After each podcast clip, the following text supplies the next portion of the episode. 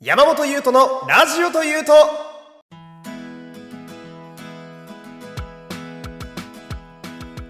おはようございます、えー声優の山本優斗でございます。2022年4月12日の朝ラジオです。よろしくお願いします。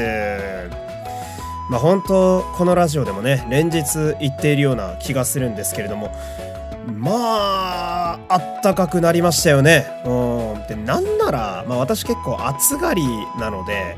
まあ昨日もそうでしたけどほぼ初夏の陽気じゃないですか。うん。あったかいっつうか俺からするともう暑いんだけど。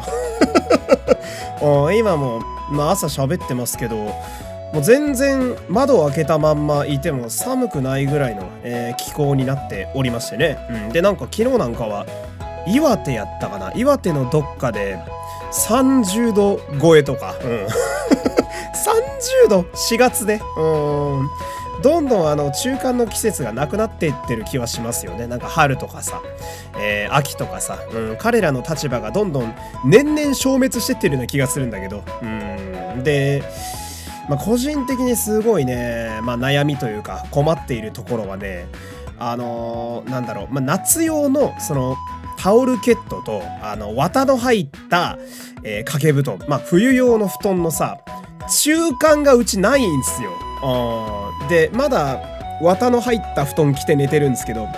体温調節めっちゃむずくてで俺の服装で調節するしかないんだよねそうすると。だから昨日もさその、まあ、上が結構やや生地厚めのパーカー着てで下パン1っていうその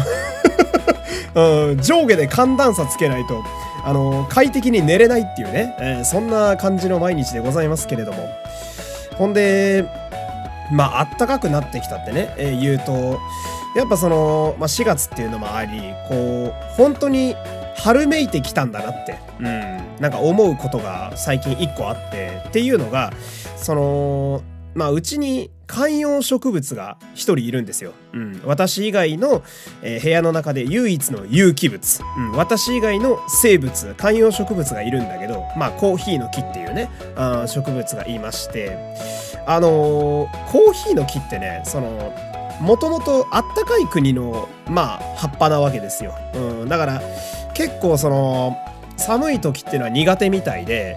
まあ、冬の間は葉っぱに元気がないというかうんなんだろうな。まあ先の部分だけこう茶色くなってたりだとか以前は新芽がバンバン出てきてたのに、新芽も全然出なくなっちゃったりみたいな。でなんなら葉がちょっと落ちたりみたいな。うんなんか明らかに寒さに対して抵抗力がないんだなって感じだったんですけどその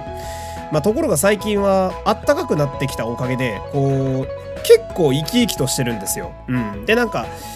まあ私が家にいる間だったらいいかと思ってね、うん、ベランダにこうちょこちょこ出したりもしてるわけですよ。うん、まあそのあいつは室内犬だったんだけど、うん、たまには外出してやろうかなみたいな。その引きこもりを外に出したら、まあ、顔色がどんどん生き生きとしてきてると、うん、めちゃめちゃいい緑になってきてさ、うん、すげえ葉緑体が仕事してるんですよ、うん、あいつら冬の間サボりがちだからね、うん、でそのまあその緑色になってさ元気になっていく植物を見ていて俺なんだろう初めて感じた感覚なんだけどさその植物が元気になっていく様子を見てると自分も結構ね晴れやかな気持ちになってくるわけですよ。うん、なんかこう見てるだけで、まあ、心が洗われるとまでは言わないけど、まあ、ちょっと元気になるというかそういうのを感じておりまして。で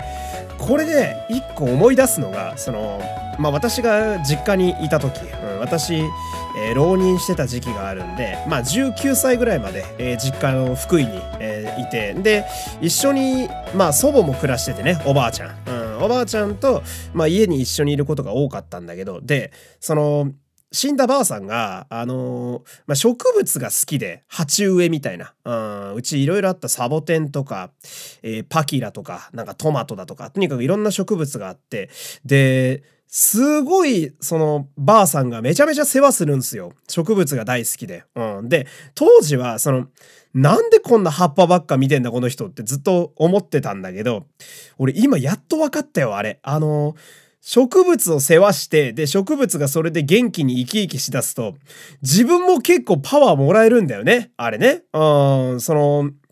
まあ元気な植物を見てると体力が回復すると言いますか、なんか自分も英気を養えると言いますかね。だから見てるだけでベホ意味がかかるわけですよ。うん、あ、なるほどなーと思って。うん、で、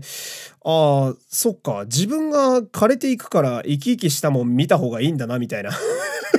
ああ、ちょっと待って、違う。えっとね、いや、お、やばいって、今、ちょっと俺ミスったわ、今。完全にトークの流れミスっちゃった、今。あの